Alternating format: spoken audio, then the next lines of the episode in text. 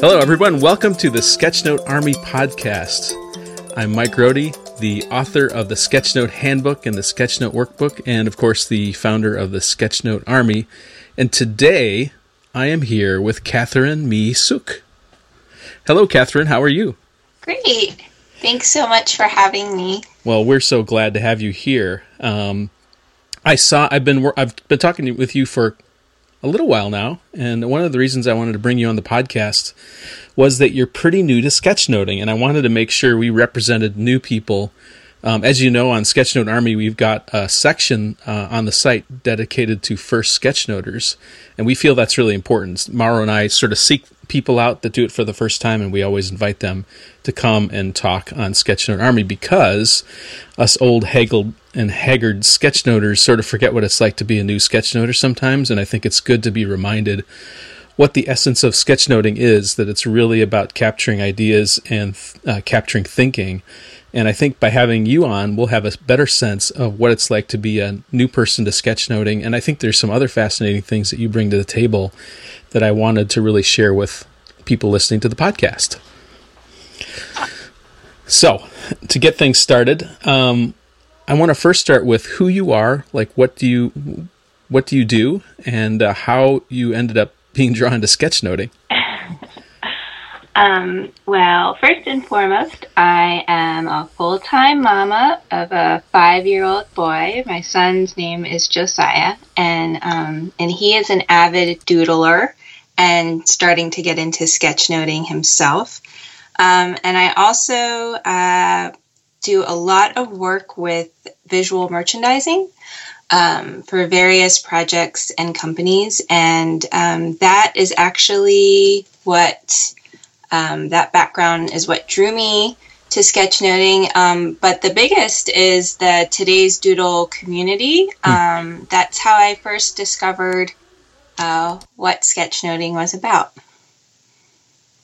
Excellent. Well, um, why don't we talk a little bit about um, maybe some of your first impressions as you came into sketchnoting, what you liked about it, what was uh, what were some of the things that you that made you keep coming back? Because obviously today's doodle would be one. Maybe talk a little bit about how that drew you in and what it was that was attractive about sort of the sketchnoting uh, thing and the community and all the stuff surrounding it. Um, well, I really just I love the heavy visual element and visual merchandising. Um, the big thing behind that really is you're telling a story um, before you say anything with the visual elements. So, in that sense, sketchnoting really connects with me.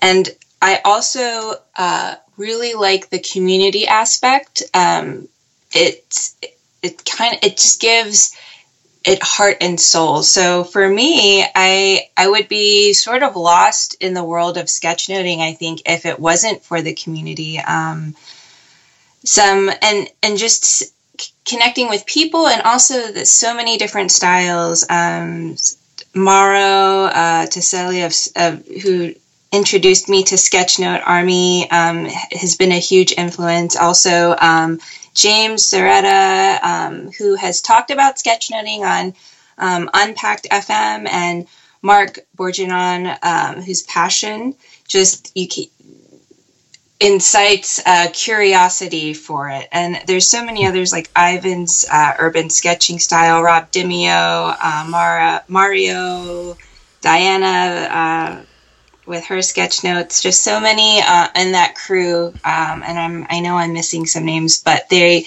they're very encouraging. They each have their own distinctive style, um, and it's just been a real joy in um, getting to know what this is about. And it again uh, the visual elements of uh, it's not just reading a bunch of words, but it's connecting to so many different things that I would not otherwise have a connection with, um, people and topics. So the connecting factor on many different cylinders, I think, is what really speaks to me about sketchnoting.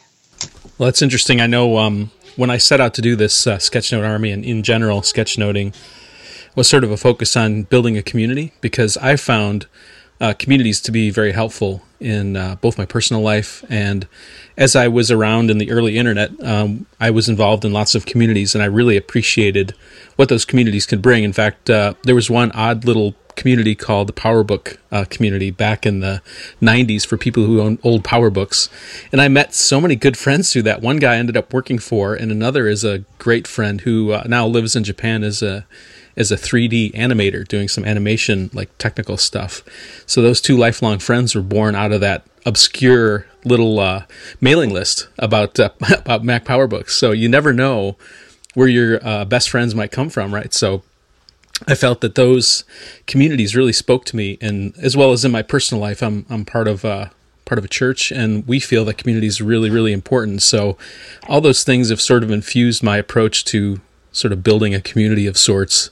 Uh, and making it, uh, I think, really important to me is making it welcoming and encouraging, uh, so that people are encouraged because there's so many things in the world now that are not welcoming and not encouraging that I felt like there was a need to sort of counter that and bring a different perspective and a different way to be uh, to the internet and to uh, to people who wanted to you know doodle and and be able to share that when they wanted to share it.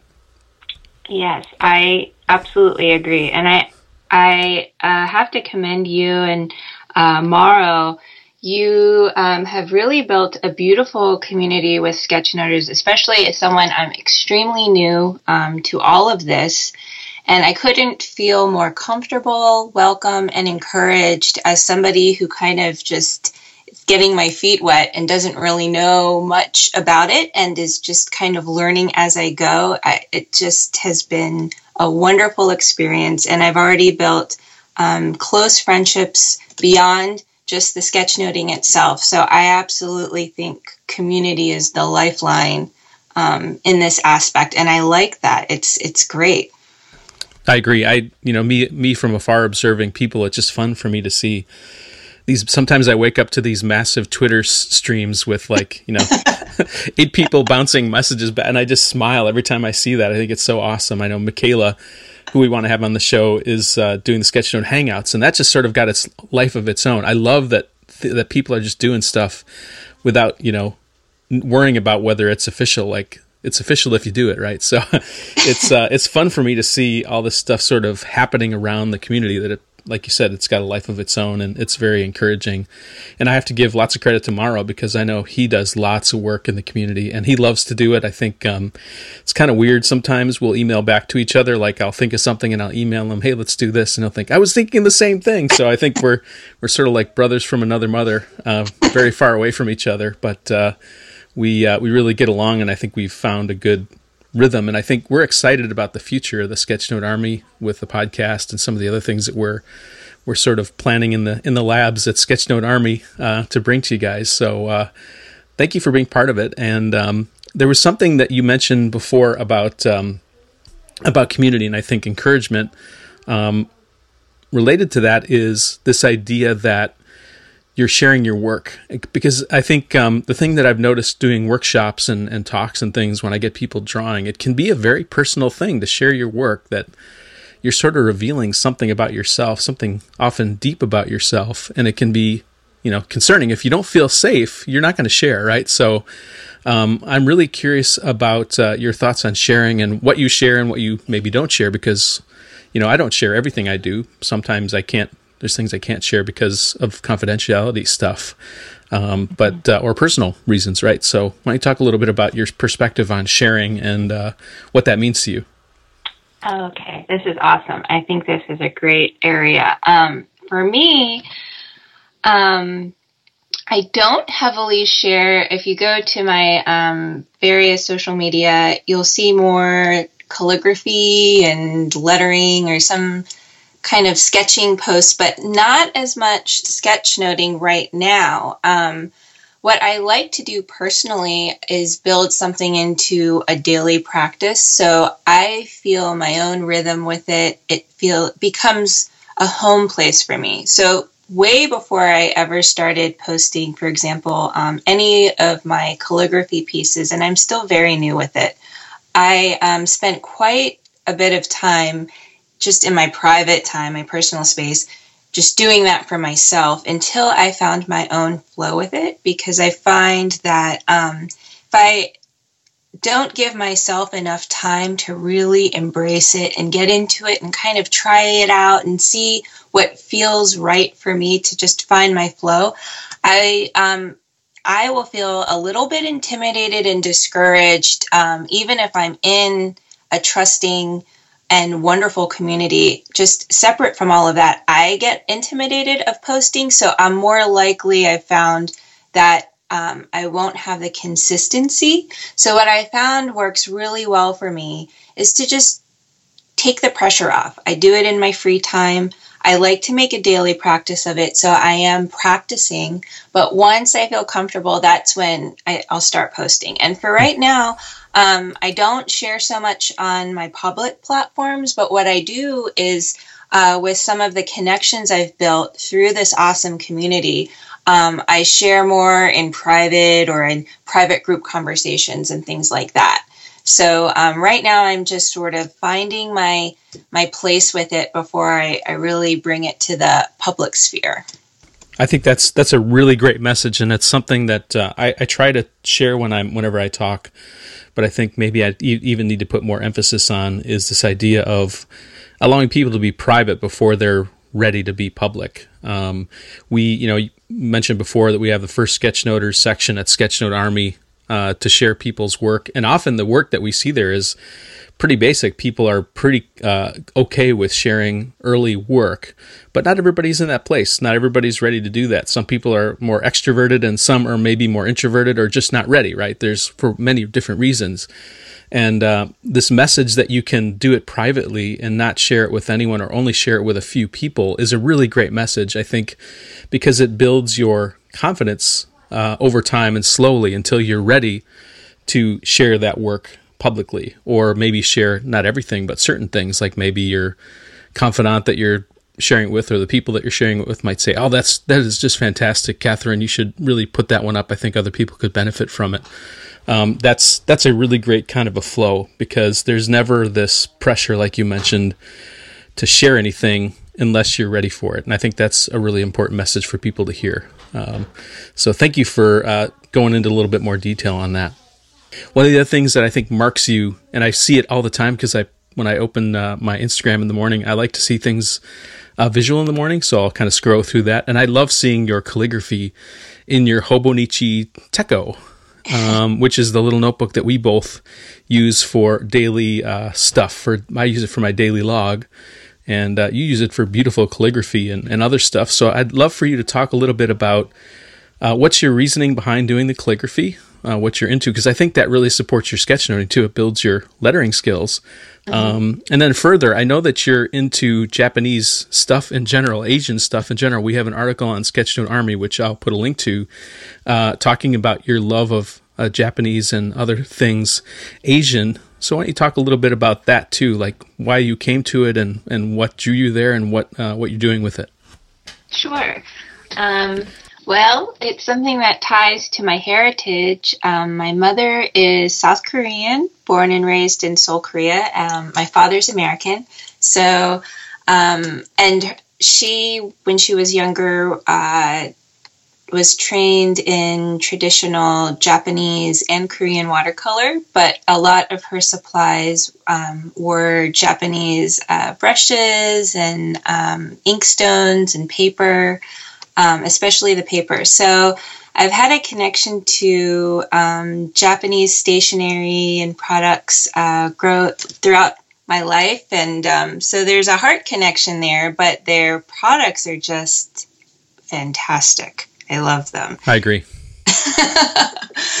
and um, I the Hobonichi Techo, I I just the paper. I call it magical paper. Um, it's it works beautifully with several different mediums, and I it sort of uh, it brings out the childlike wonder in me every time I'm um, doing calligraphy uh, in the Hobonichi or uh, sketchnoting or illustrating. It just um, it's such a joy to work with. I'm so fascinated with how wonderful that paper takes to um, different inks and mediums, and um, I I really enjoy it. The quality is just superb, and yet the paper is extremely thin, and um, so it's a lightweight notebook, which I love because I'm constantly on the go. But it's it's one of my favorites. The paper is um, made with Tomoe river paper. Mm-hmm. Um, but what I like about the Hobonichi, it can uh, it can be a challenge too. But it's it's actually a planner, which I do not use it at all for planner purposes at all. That's amazing. Um, but um, it sort of challenges me in the sense of even though I do not use it for plan anything related to planning a schedule, um, it keeps me grounded in a daily practice because somewhere mentally I know that the dates are on the paper. Yep. So I sort of want to stay consistent uh, with the dates. So it does keep me consistent in terms of a daily practice. Like, for example, uh, you mentioned cal- uh, my calligraphy. I'm very new to that. But what I love about that is it um, it helps with just my lettering skills in general. But what I just very much enjoy about calligraphy is it's uh, it sort of it centers me and it's very calming.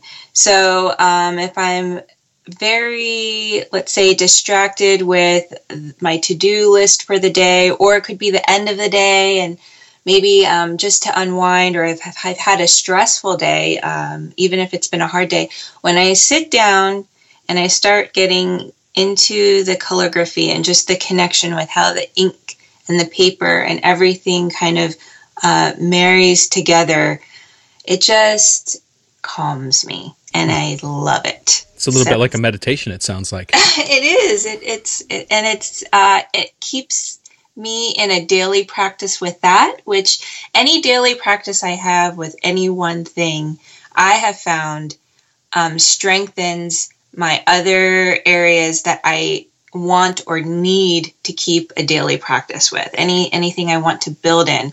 So that is a very uh, wonderful um, just enhancer of other things for me and I enjoy it so it's just a passion of mine. Hmm, interesting. It's almost as though this visual practice is sort of an anchor for your other daily activities. It keeps everything in line and sort of keeps the structure in some sense it sounds like.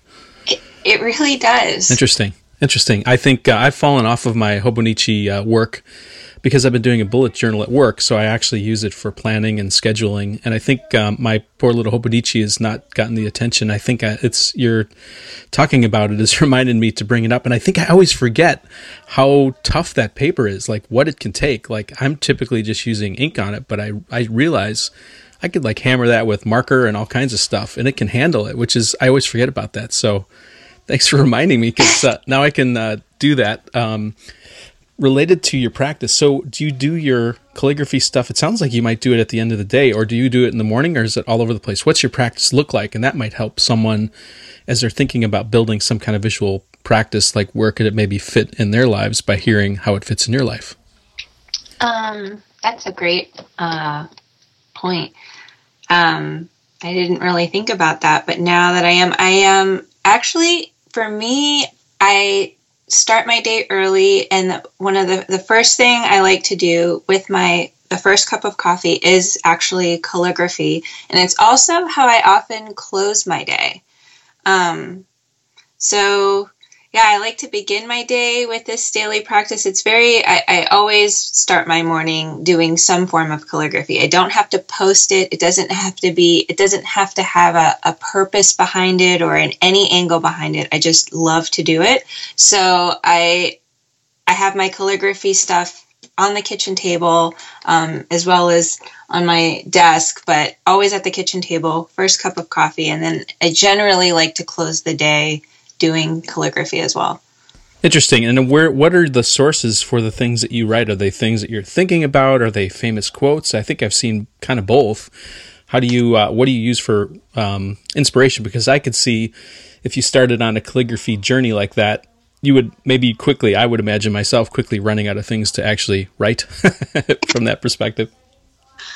Um, it's actually very. Uh, these are great questions, by the way. I'm really enjoying this. Um, the it's very stream of thought for me. I don't have a plan um, in advance with the quotes that I use, um, which is amazing. I'm not running out of them um, because I do do a lot of quotes. So it's either from books that I'm currently reading or what I do often. Um, I just, as I'm kind of priming the calligraphy nibs and inks, I just sort of reflect on where I'm at in that moment.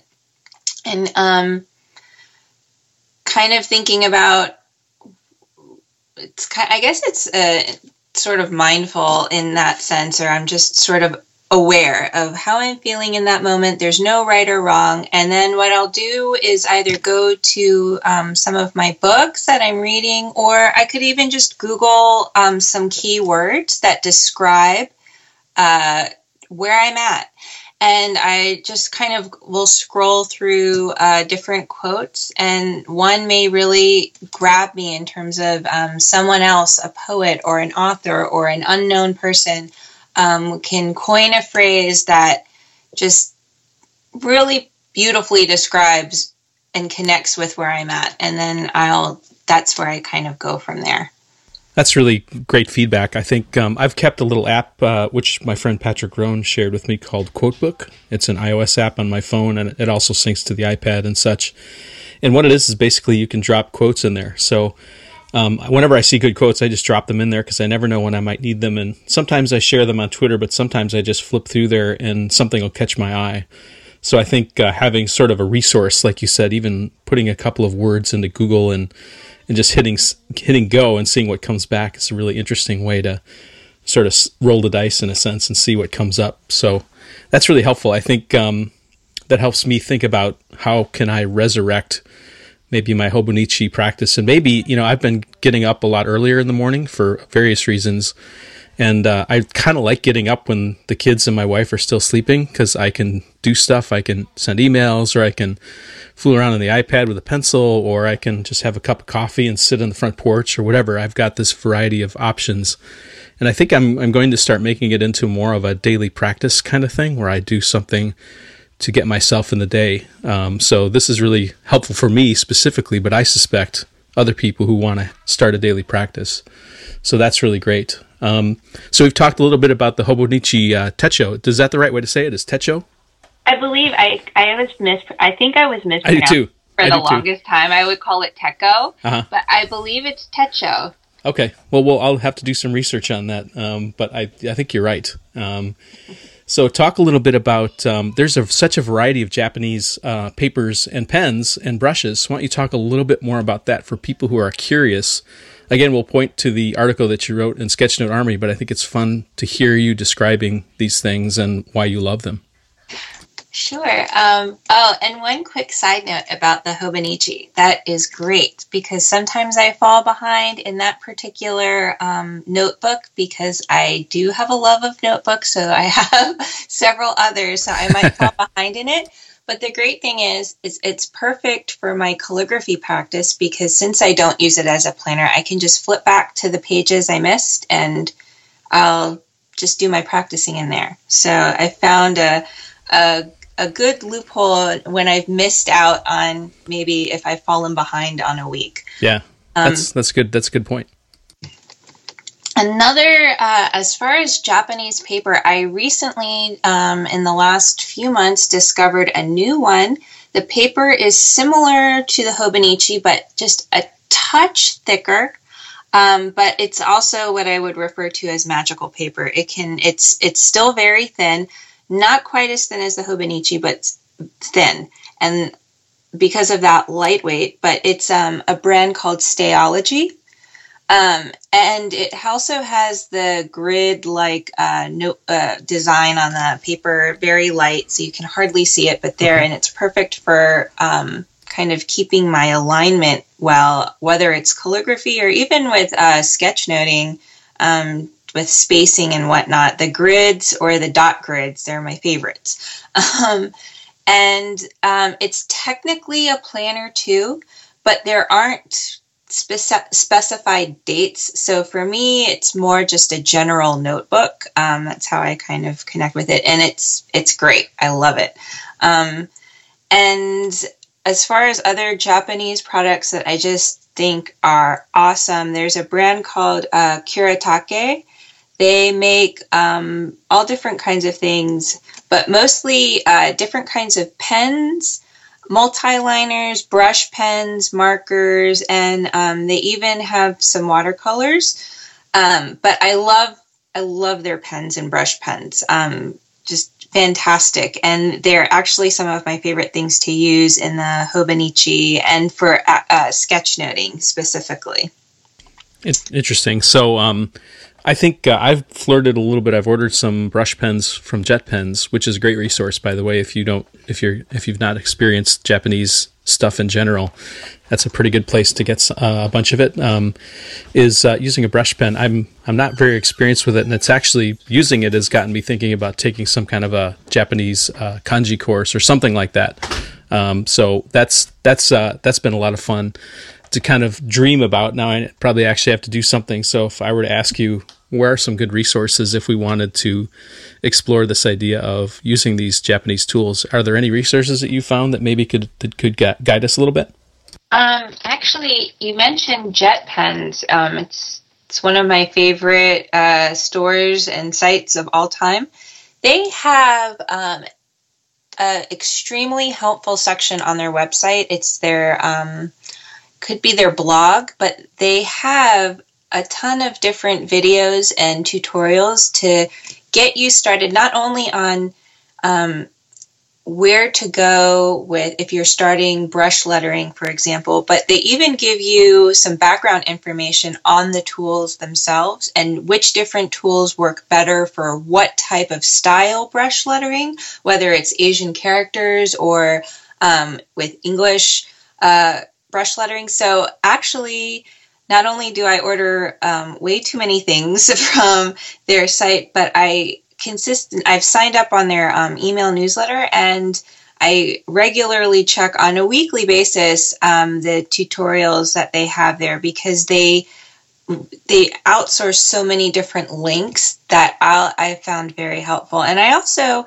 just do a bit of my own research. I uh, go to YouTube and just kind of type in keywords, um, Japanese brush lettering, Kuretake uh, brush pens, or just brush pens, um, character lettering, those kinds of things. And that's where, um, for myself, I found um, helpful tutorials the most. Interesting. It's funny. Um, so I have uh, um, my own Rohdesign site. I have started doing a bi-weekly newsletter, which has gone really well. People really enjoy it, and I'm having a blast doing it. And there was a streak there for probably like five or six newsletters where every every one I would put like interesting links in. I do every one of these episodes or uh, issues, I guess. And uh, I kept on putting on JetPens links because they were so awesome. Like every week, I would every two weeks I would have something that was fantastic, and I just felt like I had to share it. So there was like a streak of I don't know, it was five or six newsletters that had links to those tutorials, you know, the pages. Um, and then I discovered that they actually have a YouTube channel that you can subscribe to. And when new YouTube stuff that they put up comes up, it'll come in an email with my other subscriptions. So it's kind of fun to, to receive those and then go check out, you know, whatever they're showing, whatever they're sharing. So that's, that's pretty cool. Um, now let's uh, shift into a broader category. So, and this may include Japanese things as well. Um, so I'm really curious about the kind of general analog tools that you're using to do your sketchnoting. And it sounds as though you do lots of your work in analog. So we'll start there, and then maybe following this, uh, asking about your analog tools is if you use digital, and if so, what kind of digital tools you use. But let's start with analog. Yes, um, I do both, but I am very right now. I just very much, I, well, in all my life, I, I I love the analog tools. Um, I really like the connection with the feeling, the how the tool itself and what it holds, whether it's ink or watercolor, and how it translates on um, paper. And it's just, I, I really enjoy kind of the process. I feel like the process itself is an art in and of itself, and it's a journey. Um, so, analog tools. Um, right now, I if as you can see from some of my posts, I very much am into um, fountain pens, and um, I, I love uh, and also uh, dip pens, but I just I like the idea of being able to fill the pen myself um, with ink and learning that process. So again, it's another aspect where I'm connecting with the tool, um, and it just. I like that connection, which is why um, sketchnoting is just something I'm growing in my passion with every day because it's the connection with the actual sketchnoting itself and just the strong community behind it. So it's really the best of both worlds. Um, but for sketchnoting too, not just calligraphy, I like using fountain pens and um, I my favorite ink is actually a Japanese ink. It's um, platinum carbon. Um, it is something that is a little bit high maintenance because it um, requires me to clean out my fountain pen about once a week. But I sort of enjoy doing that, so it's not a problem for me. But the ink is um, not just water resistant, but waterproof when it fully dries. So it's great with sketch notes um, in terms of if I want to later go over it with um, Copic markers or watercolors or any of any other type of marker. It just holds up really well with that. Um, and I also um, tried out because you've mentioned a lot how the uh, big Flair pens are your favorite, and I must say I really like them. yeah, that's that's it surprised me too because I used them in you know junior high and high school and just sort of forgot about them and I don't know somebody left one in a meeting room and I stumbled into it. I was like, wow, this is really great. They write so smoothly, especially on the um, Hobonichi paper. It's just it. I love the feel of it. It's just glides on the paper so nicely. Um, and two other writing tools I really like. Um, the Baron Fig, their new pen, the Squire. I it's become one of my favorite writers. Um, it's and again, it's uh, just a roller ball, but it's very comfortable, and I like the, the, the my favorite part is the ink flow. It's just uh, smooth, kind of in a different sense than the Flair, but just I like the feel of it, and I also like just a old fashioned number two or HB pencil um, to to do even both calligraphy and sketchnoting. Um, so I can sort of go back and adjust some parts with the eraser. Um, and I I think I'll forever have a pencil in my pen case, um, mm-hmm. and that just connects me to my childhood. I just I have a love affinity for pencils.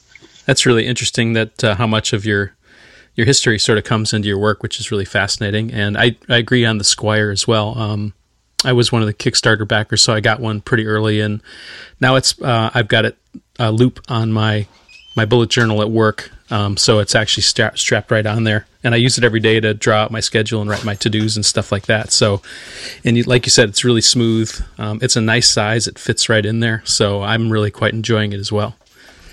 So uh, the other thing I was going to observe was um, sort of this uh, sort of I, I keep coming back to meditation this meditation around your um, work with these tools. So you really like tools. You're okay with them being a little bit high maintenance like you mentioned cleaning out your fountain pen once a week. Um, there's something that i think aligns as well with like fussy coffee processes. um, so I used to have an espresso machine at home. Um, now I took I, I, I switched over to an espresso a little while ago, and now that's at the office. But at home for many years, for about ten years, I had a, a home espresso maker, and every day it was my ritual. And I, that's a, maybe a better word for it is a ritual. Yes, was to make uh, to pull a shot of espresso. Uh, and then froth the milk, and it was it was sort of a break for me. I think I did it like three, four o'clock in the afternoon, um, as just a way to step away from the computer. And to give some context, uh, for 10 years, I worked uh, remotely at home with uh, Europeans on a variety of projects. So in the afternoons, you know, I was pretty much on my own. The all the guys had gone to gone off to dinner or whatever, uh, and I was still working late at, late in their night. Um, and it was a way for me to step away from the computer because it was real easy to get sucked in the computer and just keep on working. And it was sort of a break. And I think it was a bit of a meditation and a bit of a, a bit of a ritual, right? It was something that you can sort of look at. I really enjoyed the putziness of it, you know, like after doing the pulling the shot and all that, I had to clean up all the materials and, you know, it wasn't, it wasn't quick and easy. Like it was almost the antithesis of quick and easy, but that was the attraction of it, right? That it wasn't something mindless. It was something mindful. And I think that's what I feel coming through all the work that you talk about is this mindfulness around what you're doing. And you really seem to enjoy the process of doing it, wh- whether it's doing it or preparing for it or even cleaning up after it, which is pretty great. Oh yes, uh, that is a perfect analogy. I I love that. It's um and it's also a learning journey, which I I like that about tools. I like tools where I have to learn its personality. There's an art in that. Um, and I very much enjoy that. So I think that's why, for me, um, in terms of writing instruments, the fountain pen is my favorite because um, I'm, and I'm also relatively new to that world, but I very much enjoy learning its personality, and each one has a different one. Um, but um, and I, I will say though, um, though Japanese stationery is my heart. For fountain pens, I my favorites are um, Italian made fountain pens. Um, and I think it's because uh, specifically uh, Aurora and Delta, um, they, there's just such an artisan um, and uh, mindful approach in how they handcraft their pens. So they're a little bit um, more of an investment, but I find the payoff um, is just great. And it's with a fountain pen, I, I've learned I'd rather have that one good one that I have a lifelong journey with where I'm learning the tool and it just grows with me. It, it kind of ages like a fine wine. So I just I could go on about it, but I love your analogy with the espresso maker. It's exactly how I feel about um, learning these analog tools. That's really fascinating, and uh, so shout out to to Mauro Toselli over in Italy for the, for making the great pens. Um, I think the the other thing that I the metaphor that I use is um, I subscribe to this thing called Petrolicious, which is uh, a video series about classic cars, and I, I think what I love about it is uh, the people that own these cars are often very expensive, but um, they're not show cars. They don't put them in glass cases. They actually drive them. Um, and so the stories of those people are really fascinating because in a lot of ways it's the ritual for them or it's the it's a, in a form a form of meditation for them to drive these old cars, and often they're not easy to drive. They're actually difficult to drive. Um, but for some, maybe it's a uh, recounting of coming back to old Italian racing giants, you know, who race Ferraris or whatever. And there's uh, just an interesting parallel uh, there as well of these people who intentionally take these old, you know, they're limited, you know, compared to a modern car, they're they're not, you know, well appointed and they're um, they're often rough and hard to handle and you know they bounce around but that's sort of the thing that the, these people are looking for and they embrace that and i think um, that that seems like an alignment in the way that you sort of approach your tools even if they're maybe difficult you sort of accept that. And I think that's that's an interesting perspective to take, um, especially now. I relate that as well to learning how to use the iPad Pro and the pencil. Uh, because it's not it's a little bit foreign right? It's not exactly pen on paper. It doesn't have the exact feel. And i think my resistance is this is not like paper, pen and paper. I should i don't want to do this. But then i force myself to use it and i find that in its uh, in its difficulties from that perspective there's benefits in other ways.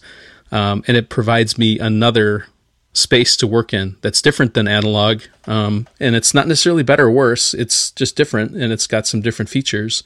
Um, and it's a good reminder that um, as we invest in and we lean into these tools that are maybe maybe initially not as comfortable, that we start to build comfort with them and we find ways to work with them, and it becomes kind of a beautiful expression to use them. Right? That's kind of the fun of it. So uh, with that uh, sort of point, why don't we switch over to digital? Because you mentioned you do do some digital work. I'd love to hear what tools you're using there and what your impression is, and how that how does that square with your analog? How do you balance those two with each other? Um, I I again great analogy, and I do I really love these digital tools. They are a, a bit more foreign to me, but I approach it in that way where I like the challenge. It's it's a different world. um, and a different feel. And it's just some another opportunity where I get to learn its quirks and it has its own personality. And I do think that digital has its heartbeat and soul in that too. It's just in a different way. And I think the two worlds, both analog and digital, can um, marry very well together and um, strengthen each other in different ways. Um, for me right now, I haven't had the opportunity yet to play with the iPad Pro, and I'm looking at the smaller one, and I cannot wait to um, try out the Apple Pencil. But my favorite uh, digital um, tool is my current iPad, iPad Air, and the uh, Paper 53 app, which mm-hmm. I just um, finished actually um, doing a small project where I illustrated a children's book for an uh, author uh, solely using that app. Wow. Wow, that's great. Talk a little bit more about that. I'm curious now. Um, well, I, for a digital app, there is a very, for me, I found that there is a, an analog feel to it. I, I like the features um, that at 53 has. And when I started with them, it was before um, they brought their Think kit into their toolbox there. Um, and I, I like all of the um, how they have evolved. But I, I very much like the different effects that you can do. Uh, like, for example, the watercolor effect, and um, they even have a fountain pen sort of line that you can, it's wonderful for practicing digital lettering. Um, and now that they've brought in the Think Kit, that is just awesome for, I feel, digital sketchnoting. Um, and for me, when I, I do practice, uh, sketchnoting not just with my analog tools, but heavily in the 53 app. And it, I just feel it translates very well with, um, and it's very connective and easy to use for me. I, I probably there's a better way to elaborate on it, but just uh, their tools. If, if you've never used it, I feel it's a wonderful app where if you want to sort of get your feet wet um, with anything digital, uh, with illustration or just drawing or hand, lettering, um, or doing more of the sketchnoting or org charts or things like that, 53 is awesome. You can just sort of dive right in. It's not complicated to use. It's fun to sort of, again, this approach of I, I kind of like to figure things out with their different um, capabilities and it's I just have stayed with it because it's a pleasure to use and it has just a very nice uh, personality to it. Where I'd like to challenge myself and perhaps my next step from 53 is I've heard great things about Procreate, um, but I haven't yet gone in there. Um, but as far as digital goes, I'm, I'm a big proponent of the Paper 53 app, and I like their pencil stylus too. Um, it has that uh, old fashioned, the shape of it feels like a carpenter's pencil, and I love all things involving pencil. So uh, I very much like that stylus. It's yeah, I agree. I love I love that it's a natural material, so you can get it in uh, like in wood and different kinds of wood. I think I have a black one and a and a walnut one, so I like the feel of it in my hand. It reminds me of uh, feeling like I'm really using a pencil. Um, I think uh, that's a really good observation about the 53 tool set. And I think what what I'm realizing as I as I talk with people in the podcast, uh, lots of people sort of say the same thing. And I think what 53 has done well is they found a good balance between uh, all the different tools. So it's I think of it much more as a visual thinking toolkit uh, than a drawing tool. So lots of these tools like Procreate, I think, is kind of aimed a little bit more as a drawing tool, and that, mm-hmm. that's fine, right? Um, but I think there's something about the way uh, 53 is approached that's a little bit more like a visual thinking tool. Like you can draw with it, but it's almost more for it lends itself better to sketchnoting and visualization and those kind of things. Um, and you know, there's of course things I wish it had, um, but you know maybe those things are coming. Um, and it provides an alternative to maybe the, the traditional straight ahead drawing tools like Procreate, um, which is gives you tons of control and um, is a little bit different orientation. So it's really great actually that we have this variety of tools. Another one that I have mentioned many times is a tool called Concepts, um, which is another iOS app, and it's a there's a free version, and you can buy a, a pro version that's got tools, and they have a community on Facebook that you can ask questions.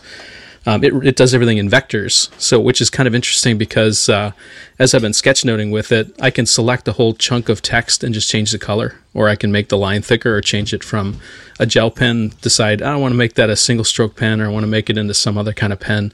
Because it's vector based, you can actually select those chunk of bits that you drew and change them, the color and the style and the opacity and everything. So that's an interesting angle that you know when you compare it to paper, like once you draw it on paper, you know, it's pixels, so it is what it is. And it's, you know, it's hard to change color unless maybe you watercolor over it or something like that. Uh, so it's just a different, again, a different angle on the same challenge and providing a different way to, to approach it. So it's really good for certain things. And um, I keep coming back to paper as well. I, I quite like sort of the, the balance of tools that they offer.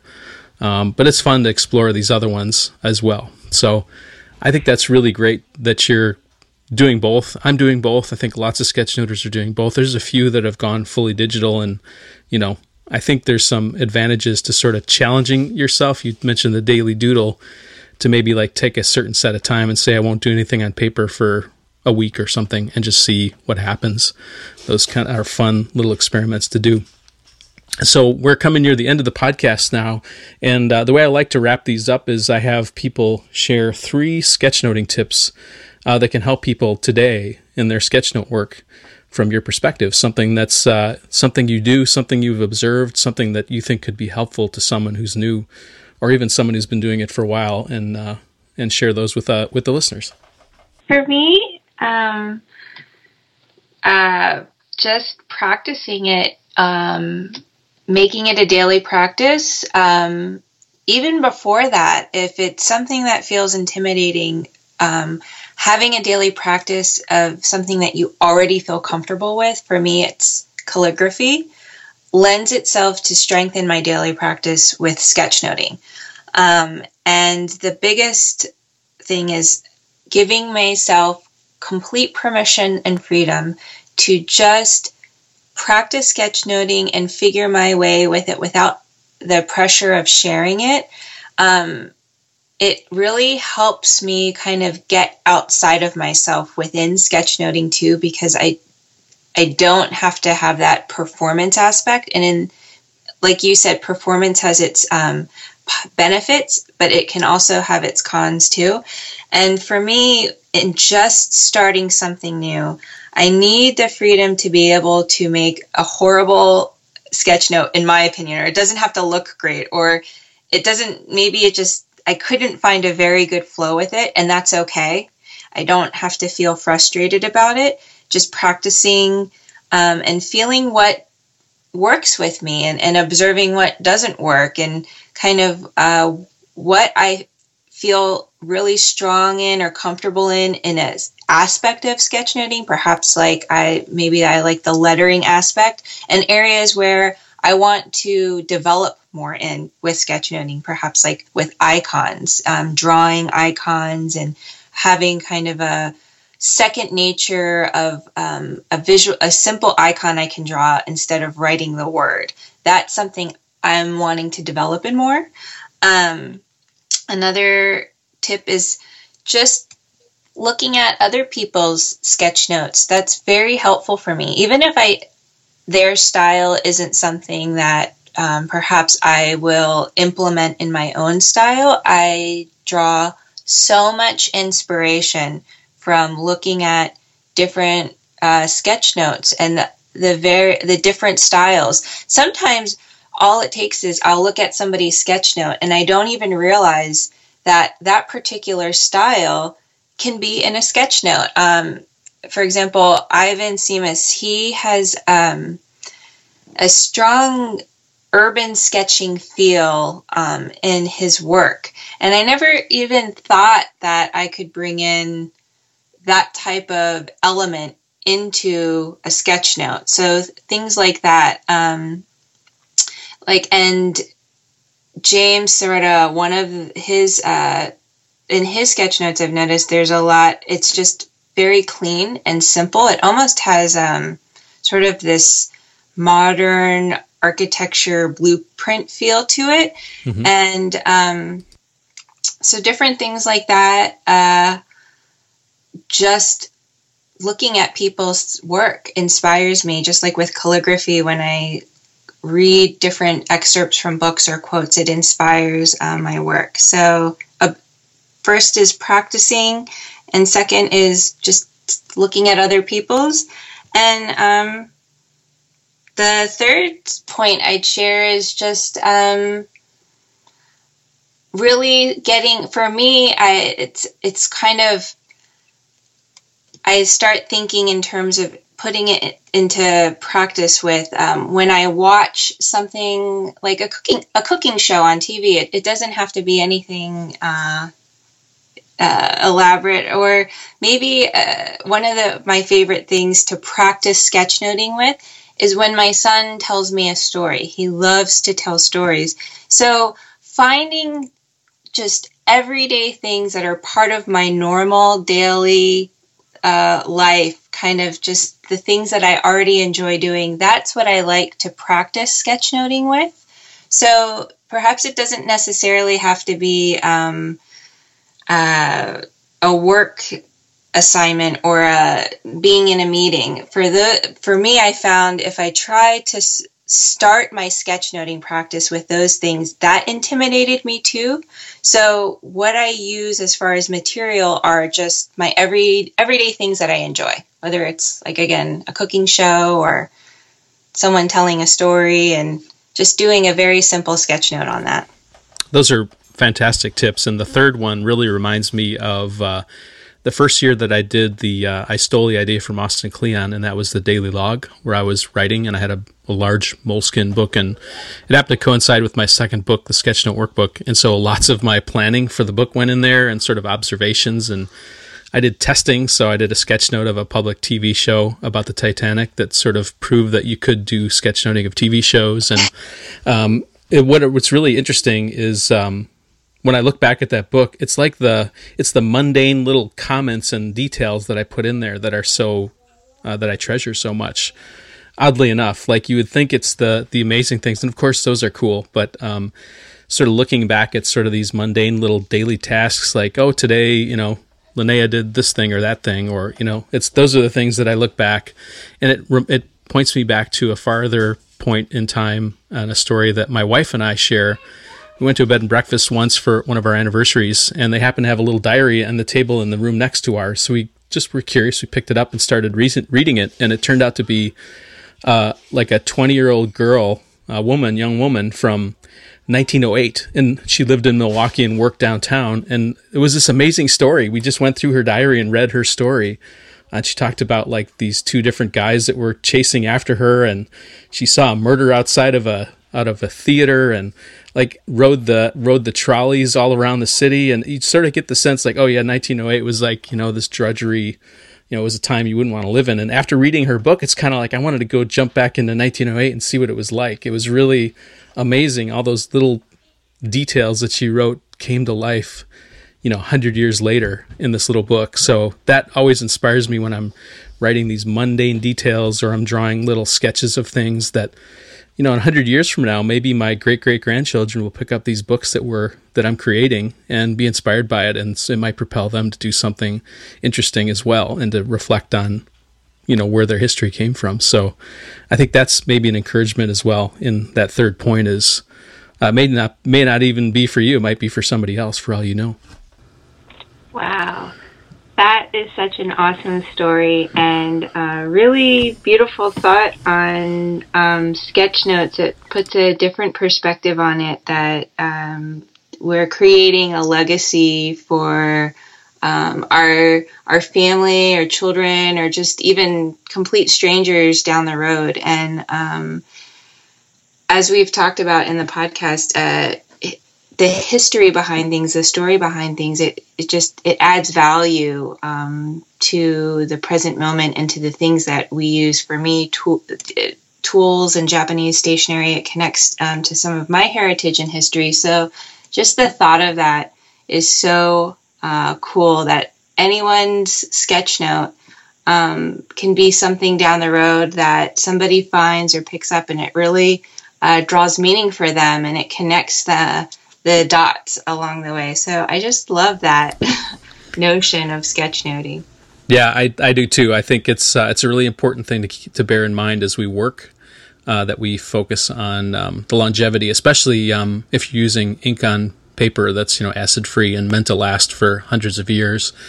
Uh, sometimes, honestly, that go, floats through my mind as I'm working on my iPad Pro and pencil, which I love. But I wonder, you know, how will these digital things be preserved? I kind of assume that the internet will exist in the future, but is that a necessarily a guarantee, or will it be in the form that I can imagine, or will my potentially unimportant sketch notes on digital medium somehow survive someplace? Or it's uh, it makes me think about that and wonder sometimes whether papers may be in some ways a safer place to sketch note for longevity than maybe the digital tools are. Not to take away from them, of course, they're good for practice and and process, but maybe it's a a realization for me that um, I don't plan on taking paper and pen out of my my uh, repertoire anytime soon, uh, but simply I'm adding some digital tools to that. Definitely, that I think that is a strong pull for me as well. Even, um, I mean, one of my favorite things to do when I was a child, if I was at my grandparents' um, home, any anything I could find that they hand wrote, I just that would be my favorite treasure of of all the things in their collection and their travels and their life. The things that they would write with their hand, whether it was a letter or even just a shopping list or something, there is such a fascination with that. So I am very much a proponent in in keeping the analog tools in my repertoire as well. Hmm, interesting. Well, this has been a wonderful discussion, Catherine. Um, I think at this point, I would love to have you share where we can find you and sort of the places you hang out the most. So people who've heard you speak and talk a little bit about your history and what you're doing can reach out to you and say hello and make connections. Um, I think that would be a great way to wrap up the podcast. Okay. Um, thank you. Uh, and I love to connect with um, anybody. So uh, I'm uh, on Instagram quite a bit and also Twitter. Uh, my handle is at Catherine Misuk. Um, I'm also on Tumblr. I have a Facebook page, but I'm predominantly on Instagram and uh, Twitter the most. Excellent. Well, that's uh, that's what we need to know, and I hope that uh, if you're interested in talking to Catherine, that you reach out. We're going to have all the links in the show notes, so you can find her page and her social media connections uh, and reach out to her. I think um, there's going to be lots of people reaching out, maybe about calligraphy, maybe about sketchnoting, maybe about Japanese uh, stationery. There's so many angles that people can come from, and I hope that they reach out to you and say hello, and that you make even more connections and deepen your connection to the sketchnote community. So, thanks again for making time to be on the show, and uh, I think we're going to wrap the show with that, everybody. Thanks, everyone, and we'll see you on the next Sketchnote Army podcast.